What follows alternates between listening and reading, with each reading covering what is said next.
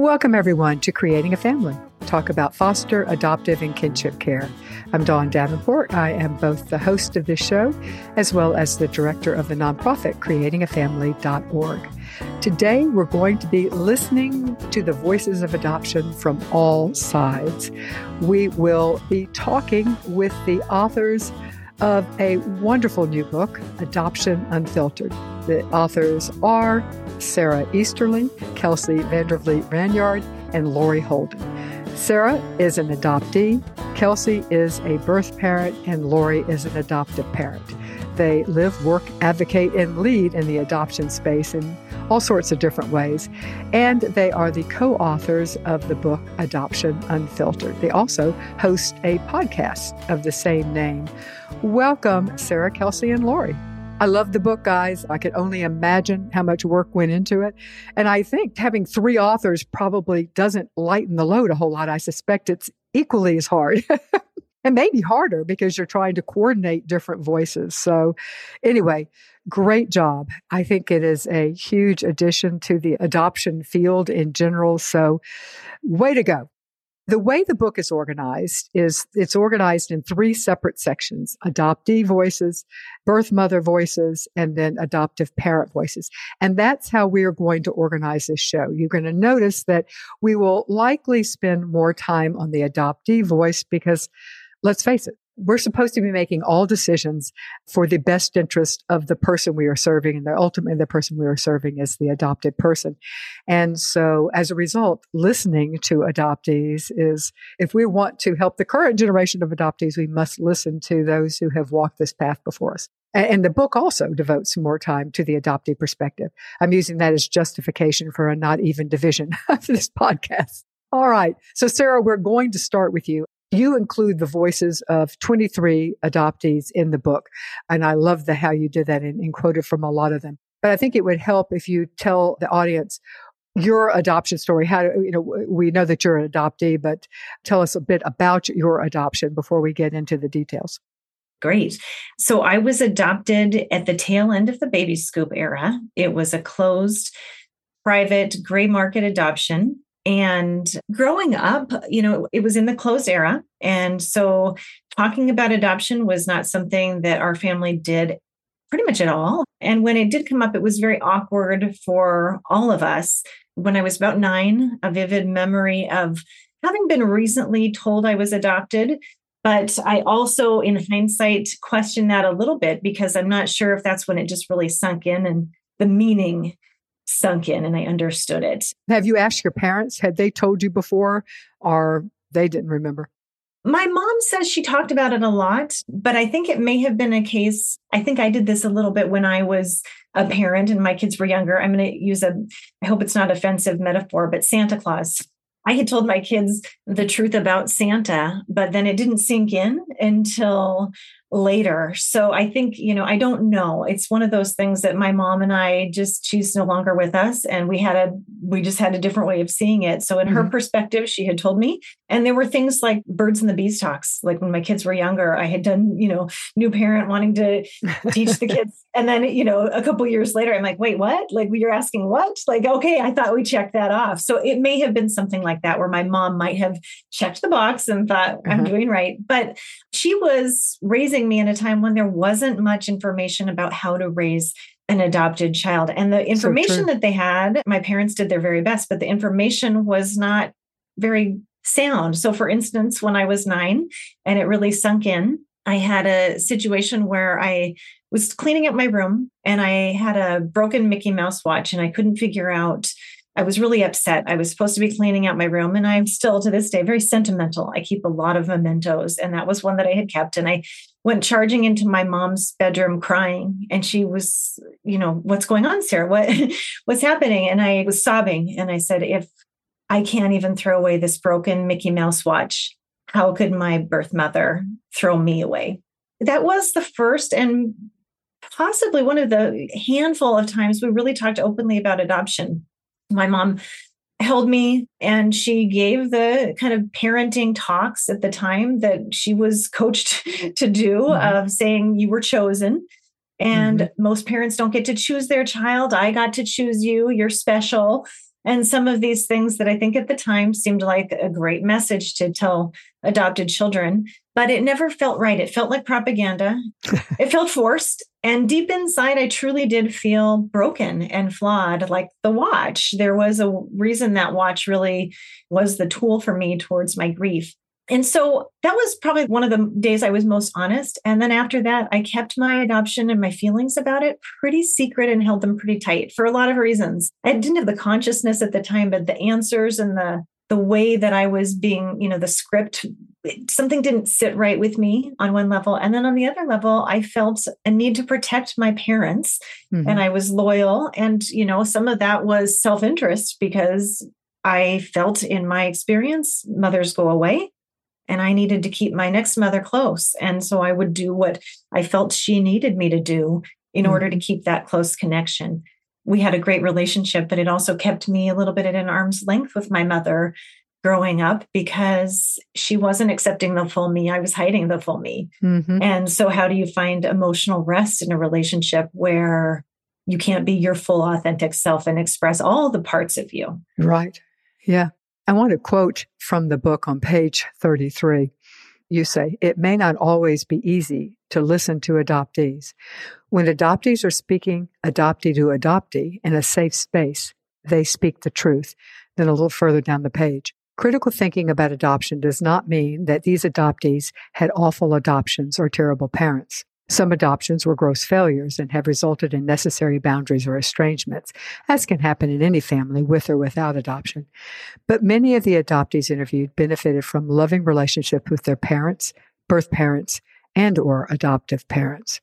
I think that's important because I think that it's often easy for adoptive parents to say, well, that adoptee is saying that, but they had a bad experience. And I think it's important to acknowledge that you can still have mixed feelings and complicated issues resulting from adoption and have been very loved, have felt very loved by your adoptive parents. I think that is important. Now, I want to talk about some of the issues that both your interviews with the other adoptees that you included, but also what research has shown. Trauma is certainly one of them, but I'm not going to spend as much time talking about trauma, not because it's not important, because obviously it is very important but because we talk about it so much that I think we have lots and lots of podcasts and resources on creatingafamily.org that address adoptee trauma. There's some other issues that adoptees face that I think our audience may not have heard about.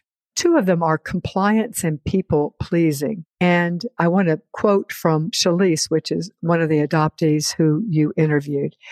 And this is on page 44 of the book. And she says, I don't have any memories of anyone in my immediate or extended family ever challenging whether or not I was part of the family. I don't have any memories of my siblings ever saying, you're adopted or you're not my sister or we're not actually related. And yet, internally, I was always needing to create more security, doing more, being good more so that no one could challenge it, even though no one ever had. But I feel like there was always this anxiety in me that it could somehow happen. Boy, that was powerful. I thought when I heard that. It's such a, uh, well, she's very articulate. she says it very well. So let's talk some, Sara, about compliance. And I'm, the book actually separates compliance and people pleasing. I'm putting them together for the sake of time because they're similar, I think. From your research, I assume that that is a common theme that you hear from adopted people. It is. And I just wanted to say back to what you were saying earlier, how adoptees speak truth when they're talking together. I just really, I got goosebumps hearing you read Shalise's words. And that's how mm-hmm. I feel too. And I feel that way for every single one of the 23 people I interviewed, that they trusted me this much to take what we were saying in our sacred one to one conversation and allowing me to translate that to the page and make sense of it and synthesize the broader story. Shalise is incredibly articulate. And I don't know that all adoptees know that about themselves, that we can do that. I didn't know that about myself. Shalise is very self attuned. But one of the things in the book that I really wanted to do is help explain us to ourselves too. And so I love that quote in particular because even when Shalise said it, I remember being like, oh, yeah, me too. You know, hashtag me too. Yeah, hashtag. Yeah. That is not something we generally talked about widely in our spaces. And I wish we we had more of those conversations about authenticity and the incredible vulnerability involved in that that can be really challenging for us as adoptees because it's very vulnerable to show your full self. You could get rejected. And to us, rejection is another death. Sure. You did some of that with your mom because you weren't bringing up some of your questions and your insecurity. And it's a way of being compliant and people pleasing because you weren't sure, you didn't want to lose her. You didn't want to put distance, and yet inadvertently you were creating distance. But in a way, that was a type of people pleasing. Absolutely. Absolutely. Mm-hmm. Another thing you talked about was fantasy attachments. I have seen that as well. So let's talk some about what do you mean by fantasy attachments as an issue that many adoptees have experienced? Yeah, this one we do talk about a lot in our circles when we're just together. Fantasy attachments, if you're in a closed adoption, a fantasy attachment can be just a lot of energy and time spent wondering who your parents might be it's pretty common. I think a lot of us, and I, I we, it's actually kind of a fun game to do with adoptees. But who was your fantasy mother? So mine was Madonna, was one of them. Chose well. lots of us fantasize about descending from royalty you know there's a lot of a lot of that. I used to think that you know my name sara means princess so i i kind of went down that rabbit hole at one point. And even in open adoptions fantasy attachments can come up when you're fantasizing who someone is who you're not living with and kind of making up stories in your head or making up your origin stories of how you came to be. It's something that I really appreciate as a parent, my kids are biological to me, but my children re- have delighted from probably age three and up of just hearing their origin story and how important that is for children to grow up, knowing how they came to be in the world. And we don't get that on the same level. We get the story of how our adoptive parents are telling how we came to their family, but we don't get that birthing and the what was the pregnancy like and just all those stories as much when we're adopted. So we create stories because those are, I think, an existential human need to know these things as we're figuring out who we are in the world and how were we placed here? How did we arrive here? How did we get here? So the fantasy attachments can just be a way of figuring that out and trying to make sense of our place in the world. Yeah, that makes sense. Absolutely. Did you know that most people find out about podcasts through their friends? Word of mouth truly is how people learn about podcasts. And if you want to help support creating a family, one of the best things you can do is let your friends know about this creatingafamily.org podcast. They can subscribe on whatever app that they listen to a podcast on and it helps us with our mission of providing support and education to foster, adoptive, and kinship families. And also, if they're families who are tangentially related because they have a grandchild, say, who is a foster child or an adopted child. So let your friends know, please. Another issue that many adoptees face, and one that was particularly hard as an adoptive parent to hear about, is shame. And I will read a quote from page 59. Most of us intuitively know that children are prone to blame themselves for adult problems such as divorce. As previously mentioned, many young adoptees decided early on that there was something inherently wrong with them that explains why they weren't, quote, wanted. We must have not been, quote, good enough to have been kept, we reason. From then on, we might live a highly alarmed light, trying to be good going forward. While this might seem like a wonderful trait to our parents and teachers, making us easier to raise, it comes at a high price given the extreme levels of alarm and adrenaline constantly flooding our systems.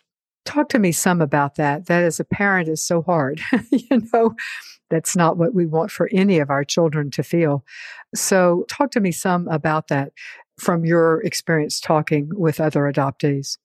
Yes, I would be happy to. And I guess a part of me wants to first speak to the fact that you and your listeners, and I'm looking at the room at, we're on Zoom right now, and I'm looking at Lori and Kelsey. And this is what's kind of hard about taking the filters down is i'm very much aware of who's in the room right now sure and feeling like oh gosh you know i know that's hard for all parties in this room when those filters come down and we say things like that because it is hard mm-hmm. it, it is really hard and i think it's a very common experience very common for adoptees to not feel good enough mm-hmm. and it's just one of those things that i think we all need to have our separate heartache over it because grieving is and acknowledging it is the best way forward. It's unavoidable.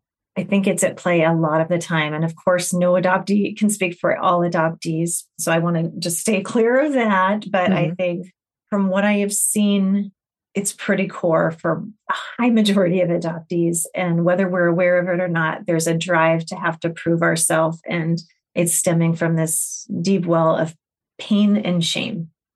Mm-hmm. Yeah, I can absolutely see that. In that section, I love this quote so much that I'm going to include it. It's in this same section, but it is not directly tied in, but it is such a powerful quote. For interracial adoptees, they do not have control over their adoption stories because standing next to our adoptive families says it all. Oh, that's great. It's true. And I speak as a transracial adoptive mom, it's it's very true that just their presence tells their story or part of it. It actually doesn't tell their story, but it makes people think they know the story, which is probably worse in many ways. Yeah. And I will say, speak to that, Dawn. I think most adoptees really have a desperate desire to try to fit in. Sure. And so those two things are at odds right off the bat. I think most people want to fit in, but sure. for adoptees, we have to fit in. It's a mm-hmm. matter of survival. Sure. You know, we get moved from one family to another and you got to fit in. Mm-hmm. And so, of course, I'm not saying that there can't be a sense of belonging in an adoptive family, but I think that is just a dynamic that is, mm-hmm. you know, an undercurrent in those situations in an interracial adoption. We talk all the time about adoptees owning their own story.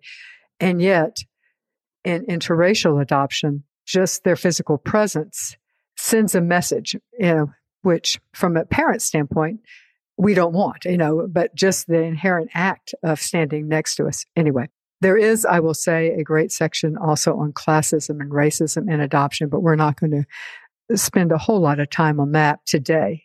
But you should buy the book and read that section because it's excellent. I wanted to talk about the danger in the rescue narrative, because I think that's an important one. First of all, it seems self explanatory, but go ahead and tell us what the rescue narrative is. And then why is that a bad thing?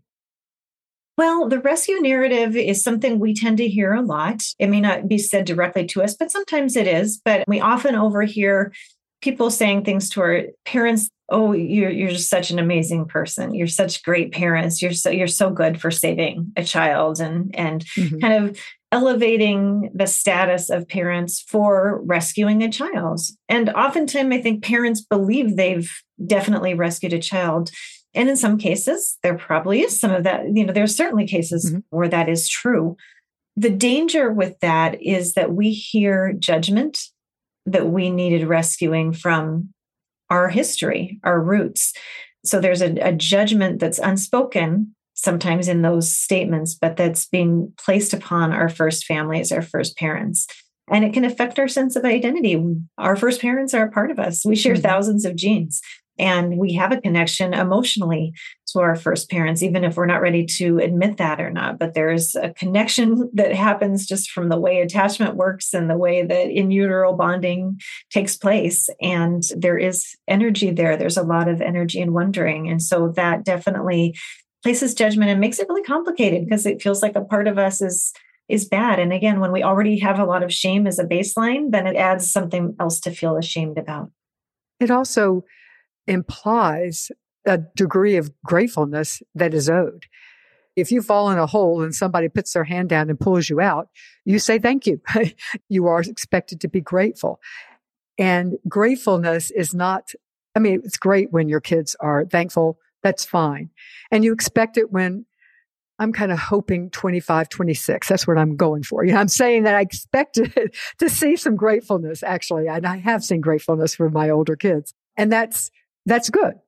But no child, especially no young child, should be feeling grateful. They should be, yes, they should be taking for granted the fact that they are worthy of love and that we're lucky to have them. You know, that is the place that children should have. And then as they age through birth or through adoption or whatever else, it's great if they can say, gosh, I'm glad that you did this or, you know, whatever. That's fine. But we don't want our children to carry the burden of having to be grateful to us. And rescue implies that, it feels to me. Yes, mm-hmm. absolutely. Mm-hmm. Everything you just said, I wanted to snap and clap and all the things. Thank you. Creating a Family has a curriculum that I am so proud of for small group interactive trainings or for support groups. It is turnkey, meaning it's super easy to use. There are 25 curriculum, each on a different topic. It can be used online or in person. You can find out more information at parentsupportgroups.org. All right, now I want to bring the rest of you guys in. Each of the sections of the book has, which I thought was interesting, and I hadn't thought about this, which is the role of religion, the role of religion plays for adoptees, the role that religion plays for birth moms, and the role that religion plays with adoptive parents. And I thought that was a really interesting section, but I'm bringing you all together so that we can hear other voices. So let's start with you, Kelsey. First of all, tell us just briefly your story because this is the first time we're bringing you into the conversation. We're going to talk to you about the birth mom section in a minute, but tell us briefly your story and then talk to us about the role that you have seen religion play in the birth parent experience. Sure. So I graduated college with my undergrad degree in 2015. I moved back home with my parents for the summer. And long story short, by the end of the summer, I found out I was pregnant unexpectedly and without a stable relationship and I was terrified. Mm. I didn't really have options counseling. I sort of flew through all my options on my own without guidance and just landed on adoption. I really think out of fear for what my parents were going to say. I grew up in a pretty conservative Christian household that getting pregnant before marriage was like this terrible thing. And so I knew that this was serious. I knew that they were going to be upset with me. I had packed a bag anticipating being kicked out of my house, mm. planned to go to my best friend's house in case it happened. That didn't happen, but it really spoke to the fear that mm-hmm. had consumed me in the weeks leading up to telling my parents that I was hmm. pregnant. Mm. That fear caused me to say, okay, if you're going to tell them you're pregnant, you have to come to them with a solution. And that was my proposed solution. I told them very early on in my pregnancy, nobody talked me out of it in all that time. And so that was the plan. It was set in stone, it felt like. And so I matched very early in pregnancy with a family. I had time to get to know them, but I didn't feel like I had time to get to know myself in this mm-hmm. new part of my life. And so I very heavily dissociated from the pregnancy, felt very numb to it. I was very sick. It was a hard, hard journey. And then I gave birth in May of 2016 and I placed my child from the hospital and I had an open adoption and I still have an open adoption. It's been seven and a half years and I'm still very fresh in this. But I started working in adoption about a year after, so way too soon. I started working at an agency in Indianapolis and that job and that whole experience honestly changed my life and my whole perspective on what this is, what this whole field is, what are the problems and the pain points, and what are the things that everybody else in this constellation experience. I didn't have post placement support at all. Mm-hmm. And then I got a job at an agency that I didn't place through. And it was immediately from zero to 100 having no support to working with therapists every single day who genuinely cared about my well-being and genuinely wanted me to give them commentary and help them change to bring them into a new era of adoption and seeing it in a more clinical viewpoint and a, in a more support viewpoint. And so that really altered everything for me. Well, and when we talk about the in the birth parent section, I want to talk to you about a lot of those issues. And you alluded to the fact uh, religion had a a huge impact on you mm-hmm. because you felt you had sinned or something and that you were going to be kicked out of the in group, you know, the family group. Yeah. Are there other ways that religion impacts the experience from a birth parent's perspective?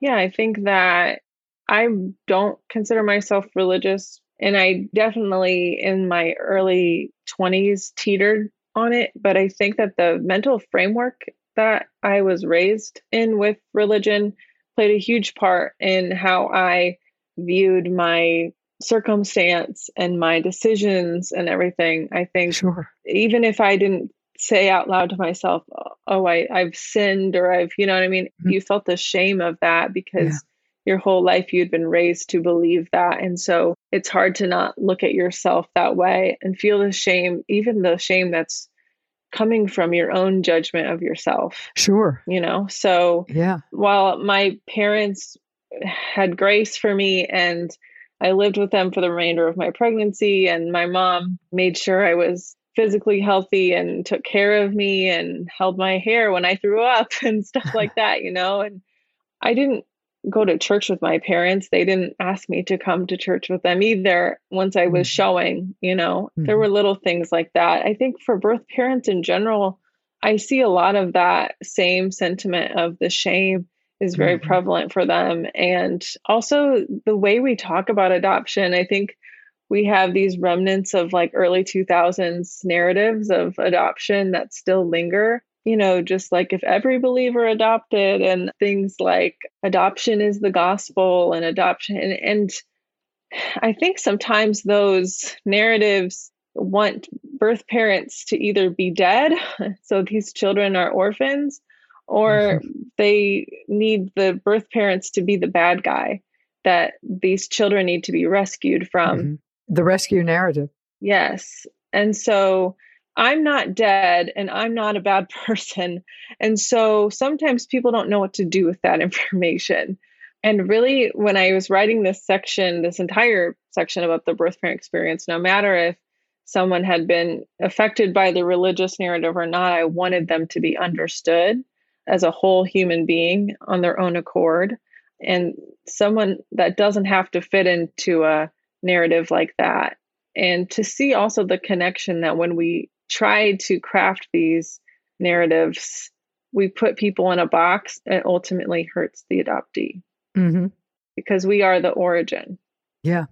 Lori, how does religion play into the adoptive parent perspective? Kelsey just mentioned one, the orphan care movement.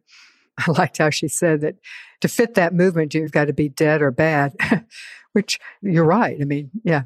So how does that impact adoptive parents?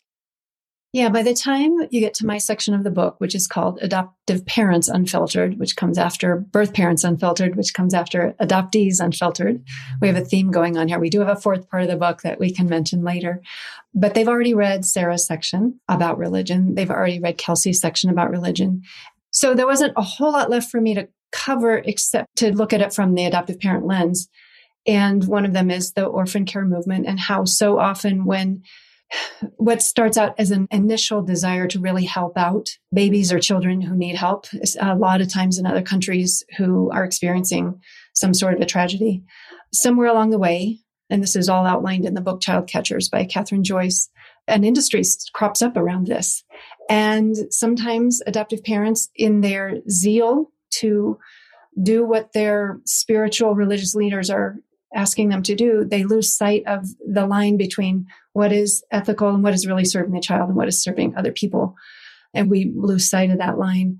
So we tell the story of somebody who adopted internationally and this pieces later didn't make sense. She was in a group with other people who had adopted from the same country and they were starting to wonder had their children actually been trafficked. So that's one of the effects that religion can have is that unchecked zeal that mm. doesn't have a check on it. Another way is looking at when we do come to adoption and make that decision for external reasons to look good in the eyes of other people, then we're going to probably continue that into our parenting. And so we want obedient children who make us look good. And we use tactics that may be authoritarian to make them obedient. And what is really needed, and Sara does such a great job outlining this in her section, is more connection based parenting, not separation based parenting, not fear based parenting. We have to relate with our children more from a place of connection. And that wasn't modeled for all of us. Mm-hmm. And it's not always modeled in our religious settings and our spiritual settings. So those are two of the ways that I tried to cover that in the religion section. Okay. And so coming around to the adoptee perspective, unfiltered, Sara, how does religion play into the adoption narrative for an adoptive person? When we were talking about the rescue narrative earlier, it does go a little bit hand in hand. There's a fair mm-hmm. bit of, you know, when we hear about premarital sex as a sin, when we know that that's where we came from, it just pricks that shame core. Mm-hmm. It makes us feel shameful about our first families and our origin stories, if that is our story. And in my case, it was my birth mother and my birth father were not married. So we we kind of can put some judgment on our parents and vilify them with the church to some degree. And then how do you make sense of that when that's where you come from? Mm-hmm. So that's a part of it. You know, we hear a lot forgive me because I'm probably going to get a little bit controversial here, but we hear a lot in church settings. And I grew up with this messaging that adoption is the holy answer to an unplanned pregnancy because abortion is not okay. There's suffering of the fetus. When you're an adoptee and you live with suffering your whole life, it's kind of like a raising the hand. Wait a minute. I have lifelong suffering. We know that adoptees are four times more likely to attempt suicide. We have lifelong effects of separation trauma, anxiety, depression. There's high numbers of addiction. That is all suffering. And so it's hard to reconcile those things when we are putting all the focus over here on a fetus and none of the focus goes over here on the suffering adoptees when you're in church settings for the most part. That's really hard when you're growing up in congregations. I identify as Christian. I find myself in a lot of Christian spaces. And I will also say they're very hard to maneuver in, even as an adult in my 50s. I have people coming up to me and saying, Oh my gosh, it's so beautiful that you're adopted. And it's really hard to know what to say. And the cultural perception, and it's very, very strong in the church setting, is that adoption is holy, it's God's work. It's just very complex to untangle all those things when we have attachments still, and we will forever have attachments to our first families. Mm-hmm. It's very hard in these current settings to see a lot of Christian influencers using adoption to build their platforms. And it happens a lot. And it is really activating. And I I could cry right now thinking about it. When I see it, I just feel so much emotion and so much heartache over that this is this is how people are using their children to show they are this multicultural family and to show that they're doing the good God's work and doing all of these things. And it's it's so wrong to use children that way. And I see it the most in Christian spaces. And then I also see a lot of parents later.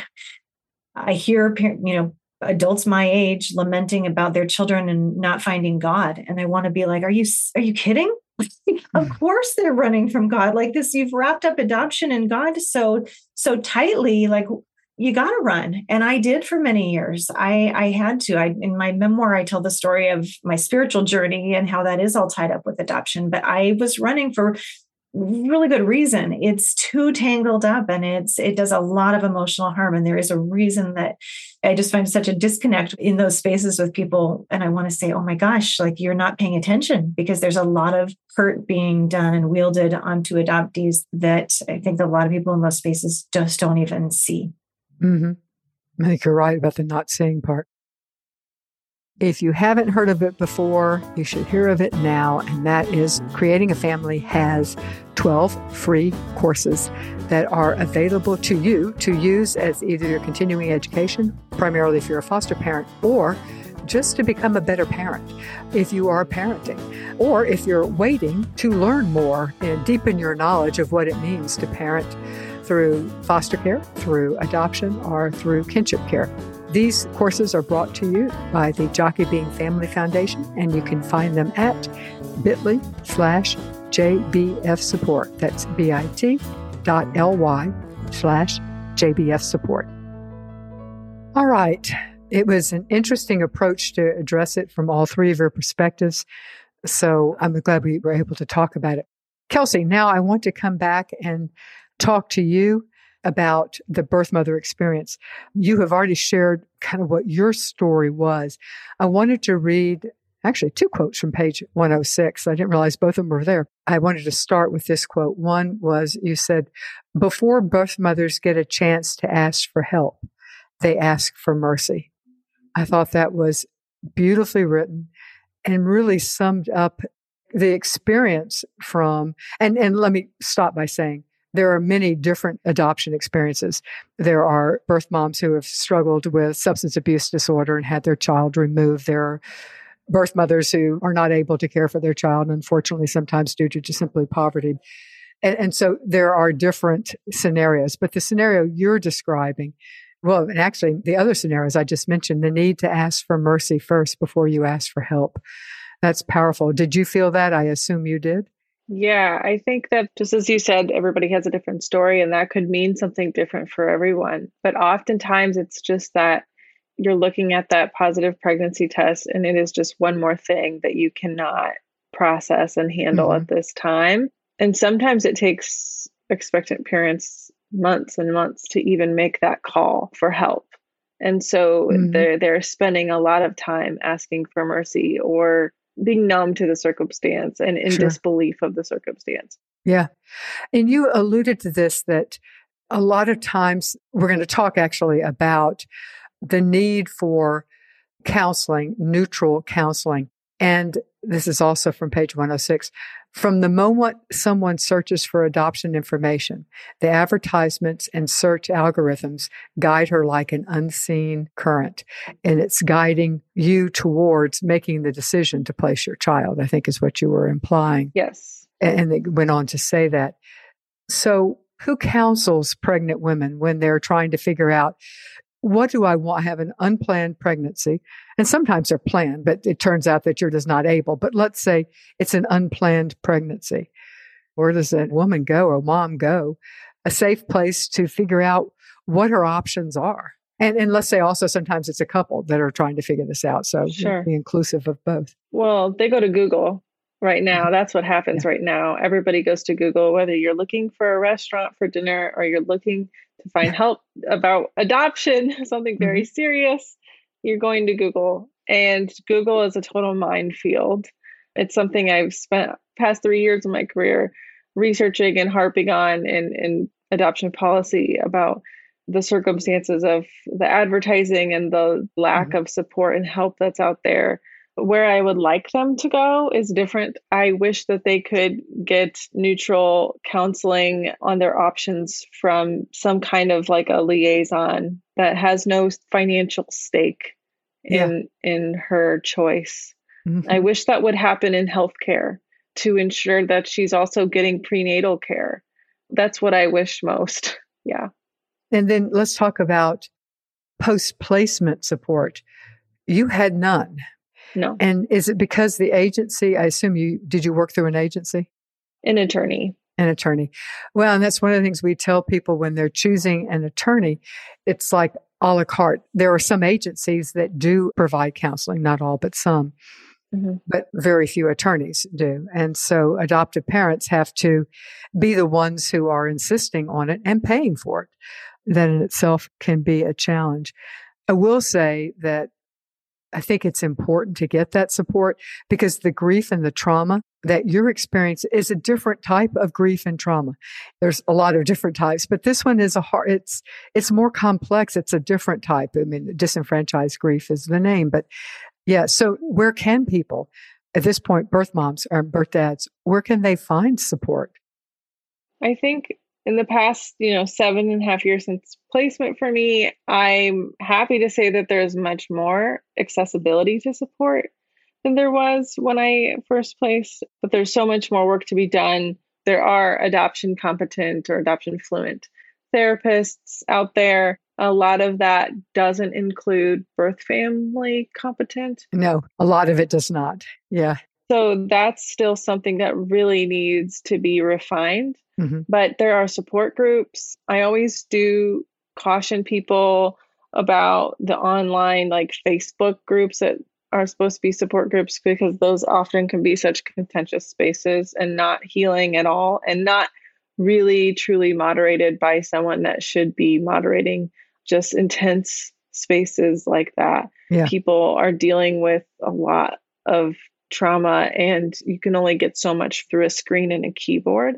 But there are places like On Your Feet Foundation, Lifetime Healing Foundation. They do an online support group that meets on Zoom once a month. Also, Empower Alliance out here in California and in the Bay Area, they do that as well, as well as some in person support groups. Lifetime Healing Foundation does in person groups, and there's also retreats. And I think the time that I finally met a birth mom I, have known birth moms my whole life. I've adoption's been a huge part of our life in my family.